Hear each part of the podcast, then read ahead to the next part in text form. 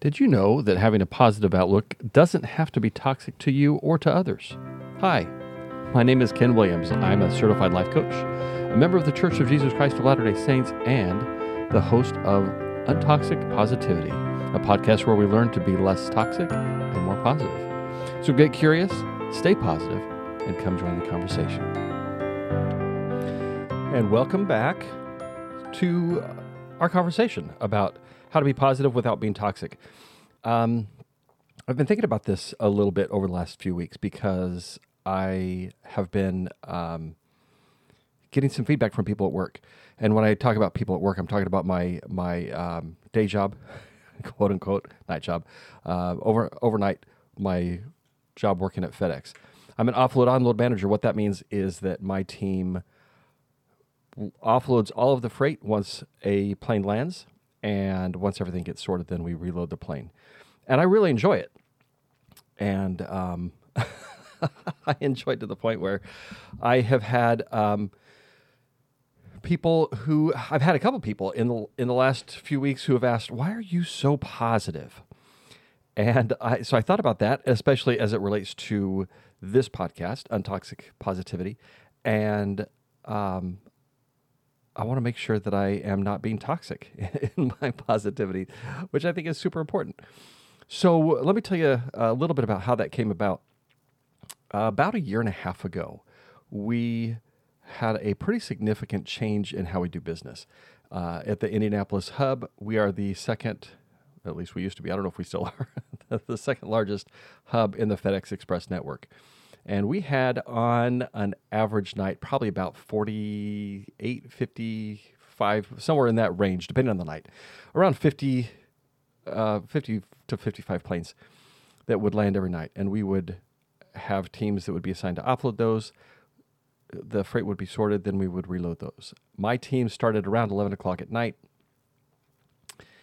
Uh, we would offload five or so planes, five, six planes, depending on the night, depending on how quickly things went, depending on uh, the the freight flow, the inbound, and then um, we would, after everything had been sorted, we would be assigned a specific flight. We would go load that flight, and then once that took off, which was usually on a normal night, uh, around four, between four and four thirty in the morning, and then I would have some time to wrap things up. I would get. Um, back up to my office between 4.30 and 5 o'clock i would take care of some administrative things make sure that i was caught up on everything.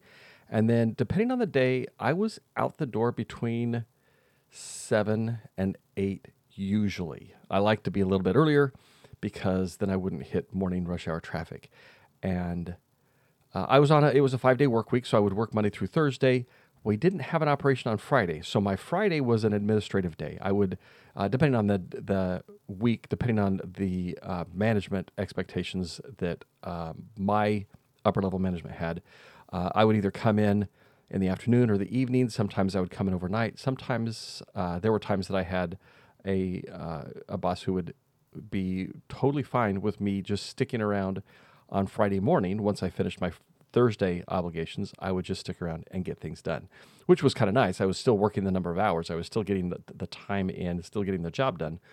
It was just a commute of one day that I was uh, not that I was not putting in. So five day work week, uh, working from on average ten to six ish, something like that. And uh, the beginning of April, last year, which would be 2021. I think that's right. Does that sound right? it was, it's been about a year and a half, I think. We added a second sort for the the night sort um, obligation. So we had not just the night sort, which went that was tightened up a little bit. So instead of being uh, done at about 4:30, we're now done about four between four and 4:15, depending on the flight.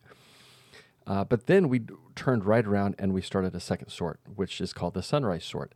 This was done to help uh, take care of some of the uh, late packages that came in. Plus, we have a lot of the super urgent priority stuff, the stuff that needed to be delivered by 10 in the morning, 10:30 in the morning, and then there was a lot of other stuff that was less uh, urgent that could be delivered really anytime during the day. So they kind of split uh, a lot of those those packages up on the inbounds, and so most of the urgent stuff would come in on that night sort, and then the the, the less critical shipments would come in in the um, on that second that second round. The way it looks right now is we have about 47 flights that come in on the night sort, so it's dropped a little bit from where we were, and we've got about 27 to 29 on the sunrise. So it's not quite as heavy as the night sort, but we do have a still a pretty substantial um, schedule on that sunrise. And the sunrise starts at about four o'clock in the morning and goes until uh, we're really wrapped up by 9.30 ish 9.30 10 o'clock so what happened when that flipped over we knew i knew from some of the other experiences that i'd had as we had made some significant changes in processes i knew it was going to be tough i knew we didn't have it right to start out i knew we were going to have to make some adjustments i knew we were going to uh, it was going to be hard for a short period of time or for some period of time and it was going to take a while for us to kind of hit our groove. So, Monday, rough, rough night. it was hard. Tuesday, um, it was like my team, which was a pretty good um, producer, pretty good, uh, pretty good at getting things done. Things had kind of fallen apart. And I called my boss at one point and I said, I just want you to know that my team didn't just suddenly start to suck. And it's not that we had been horrible all along. It's just uh, we're out of our groove right now. And day three, uh, at the end of the day, um, I ended up in a room with three. I think I was in there with three different, four different ramp agents. Now, just to to put it in perspective, my my work week shifted from a five day work week to a four day work week. My day shifted from a I'll call it, put it in air quotes, an eight hour day because I never worked an eight hour day, but it was always a little bit longer to a 10 hour day. And again, I wasn't working a 10 hour day, but it was, that's what the plan was 10 hour day, four days a week, Monday through Thursday with occasional Fridays. And so instead of getting out at six, seven o'clock in the morning, I wasn't getting done until 10. And because I was really covering a second operation at the same time, I was covering uh, just a tremendous amount of, of bandwidth and it was uh, I was coming in at, at nine o'clock or so at night, and I wasn't leaving until about uh, noon, and it was it was tough. So I was talking. I was in this room talking to three or four different ramp agents, and they didn't report to me. One of them who did report to me was in the room, but he wasn't part of the conversation. So there were three people that I was talking to, and they were just dragging. They were just down, and they were telling me how much the job was how much they hated it, how much it just was horrible, and it was just hard. And these people, I'd worked with them before, and they enjoyed their job. They were, um, they were kind of enthusiastic, and they were upbeat, and they were positive people. And all of a sudden, things were dragging. And uh, to be honest, I was too. I was. I spent. There was one night I spent an hour on the phone with my boss, and I was just yelling at him because of how things were just hard. And one of the things that I get super excited about, and this is one of the things that's really helped me as a coach, is my ability to ask good questions. And I like to ask questions that get people to think. And so if we end up in a coaching relationship, you can count on me asking a question that's going to make you think. And it's, the answer is not important to me, the answer is important to you. And so as I was talking to these ramp agents, these are the leads on the teams. These are the people that are kind of calling the, day, the the shots from minute to minute because I can't be. I was working with three different teams. I couldn't be with three different teams at any given point. and so these are the people that were really directing the operation. And I've learned that if they're having a rough, horrible day, then it kind of filters down to the rest of the team that they just have a rough, horrible day. And so as we're talking, I'm asking what's working, what's not working. They've got this whole long list of rants, and it's just really it was a negative. It was an important conversation for us to have. I was getting valuable information, but it was just hard. And I finally asked the question, what's different? What's different about the job because a week ago you loved it and today you hate it? And the only things that's different, the only circumstance we talked uh, in a previous episode about circumstances. The only thing that was different was the circumstance was different. And circumstances don't cause our feelings. So they didn't hate their job because the workday was a lot longer. And just to kind of put it into a perspective, just to give you an idea, on the previous week, we were the average team was probably offloading five, four to five planes. And now we were offloading maybe three planes. We'd load a plane, turn around, offload two planes, and load a plane. So the amount of work was longer, but not substantial, not substantially more. So when I asked that question, what's different? What changed? Why do you hate your job today and you loved it a week ago? I realized I wasn't asking just them the question. I was asking me the question because I was I was pretty negative at that point. I was struggling. And it got me thinking, nothing's different. I'm doing the exact same job. It looks exactly the same except it's longer. I'm at the facility a little bit longer. I'm with my team a little bit longer. But aside from that, fundamentally, I'm doing the exact same job. So, especially as I started going through coaching certification, I started to understand that the circumstance doesn't change our feelings. It is so easy to think that I hate my job because my boss is an idiot, or because the hours are long, or because it's too far away, or because the people that I work with aren't nice, or whatever. Those are all circumstances. And I should just to be clear, some of those are the distance from your home to the uh, the job is a circumstance, but whether that's too far or not far enough, that's those are thoughts. What affects our our feelings is our thoughts. It's our thoughts about the job.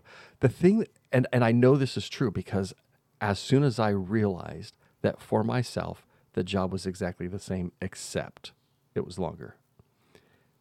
My attitude, my feelings instantly changed. Instantly. All of a sudden, I didn't hate my job anymore because I loved it. I love my job. I work outside, except for when it rains. I'm not a super big fan of that. But I love my job. And I realized that